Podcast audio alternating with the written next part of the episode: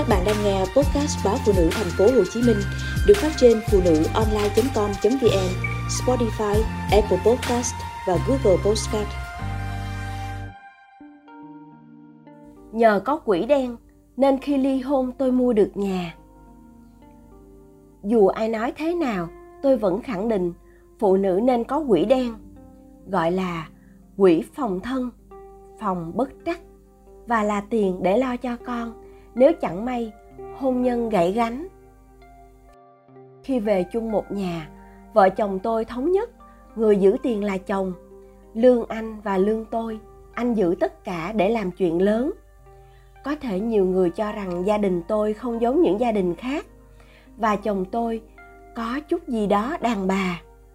Thực ra thì tôi có tính ham mua sắm nên cứ lãnh lương là lại xà vào đặt hàng online rồi buổi trưa, lại cùng đồng nghiệp la cà chỗ này, chỗ kia, mua đủ thứ này, thứ kia. Trong khi đó, chồng tôi lại theo chủ nghĩa tiết kiệm, tiêu tiền rất kỹ. Vậy thì để anh giữ tiền là hợp lý. Thật sự mà nói, để anh giữ tiền tôi rất sung sướng, vừa không phải mua sắm linh tinh tốn kém, lại chẳng phải cân nhắc chuyện chi tiêu. Nhờ anh giỏi giữ tiền mà chúng tôi cũng có khoản để dành kha khá. Lúc mới cưới, chưa nghĩ đến chuyện sinh con đẻ cái, chưa nặng gánh áo cơm, nên vợ chồng tôi vui vẻ, cơm lành, canh ngọt. Vậy nhưng, chồng tôi là người an phận. Anh chỉ biết đến đồng lương mà chưa từng cố gắng trong khi tôi muốn kiếm tiền thật nhiều, cày thêm nhiều việc. Điều này làm tôi suy nghĩ, nhất là khi tôi bắt đầu kiếm tiền nhiều gấp đôi chồng còn anh vẫn dẫm chân tại chỗ. Trước kia, mỗi khi lãnh lương, tôi đưa hết cho chồng giữ. Nhưng sau này, khi được tăng lương và kiếm thêm kha khá từ những việc bên ngoài, tôi chưa vội nói với chồng. Không chỉ chuyện chồng an phận khiến tôi chán nản và suy nghĩ, mà còn vì chuyện của một người bạn. Sau khi sinh con, bạn tôi lui về làm hậu phương cho chồng công việc của chồng bạn thuận buồm, xuôi gió. Ăn nên làm ra.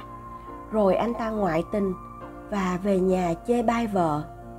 Họ mâu thuẫn rồi nhanh chóng ly hôn. Bạn tôi rời khỏi nhà chồng với đứa con gái chưa tròn 2 tuổi và vali quần áo. Trong túi chỉ có vài trăm ngàn đồng. Cô cay đắng, nói rằng cái dạy lớn nhất là nghỉ việc. Cái dạy thứ hai là không có bất cứ khoản tiền riêng nào để phải bắt đầu từ con số không cuộc hôn nhân 5 năm rốt cuộc lại được đứa con. Sau vài đêm suy nghĩ, tôi quyết định sẽ không nói với chồng về việc được tăng lương và những khoản kiếm thêm. Tôi mở một tài khoản riêng và chuyển tiền vào đó. Tôi nghĩ rằng nếu cuộc hôn nhân của chúng tôi êm đẹp thì sau này đây cũng là tiền chung của hai vợ chồng. Còn nếu như chúng tôi có xảy ra điều gì, thì đây là khoản tiền để tôi gầy dựng lại. Và tôi không hề có lỗi với chồng, vì đây là khoản tiền tôi tự kiếm được. Thực tế, tôi vẫn đóng góp 2 phần 3 thu nhập của gia đình mà. Tất nhiên là tôi chỉ phòng xa, chứ khi hôn nhân đang hạnh phúc, nào ai nghĩ đến cảnh xa nhau. Rồi tôi mang thai, sinh con. Chồng tôi vẫn là người cha an phận thủ thường chẳng chịu cố gắng. Quan trọng hơn nữa là tôi chưa từng thấy anh có bất cứ hành động nào cho thấy có trách nhiệm với con. Sống chung với bực dọc cãi vã, chúng tôi dần không còn tiếng nói chung, nên ly thân khoảng một năm, rồi sau đó ly hôn. Tôi bồng con ra khỏi nhà chồng, nhưng không phải là với hai bàn tay trắng, bởi trước đó tôi đã biết cất riêng phòng khi có biến mẹ con tôi không phải khổ cực, nhưng chồng tôi chưa từng chu cấp một xu để nuôi con.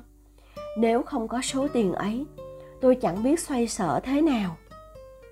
Tôi mua được một căn hộ bằng tiền quỹ đen và vay thêm ngân hàng để hai mẹ con bắt đầu cuộc sống mới. Tôi nghĩ là phụ nữ làm gì thì làm, phải biết thủ riêng một khoản cho mình, để khi bất trắc còn có tiền lo cho mình, cho con không phải vất vả chạy vạy từng đồng, lo cái ăn, cái ở, cái mặt đến phai tàn nhan sắc.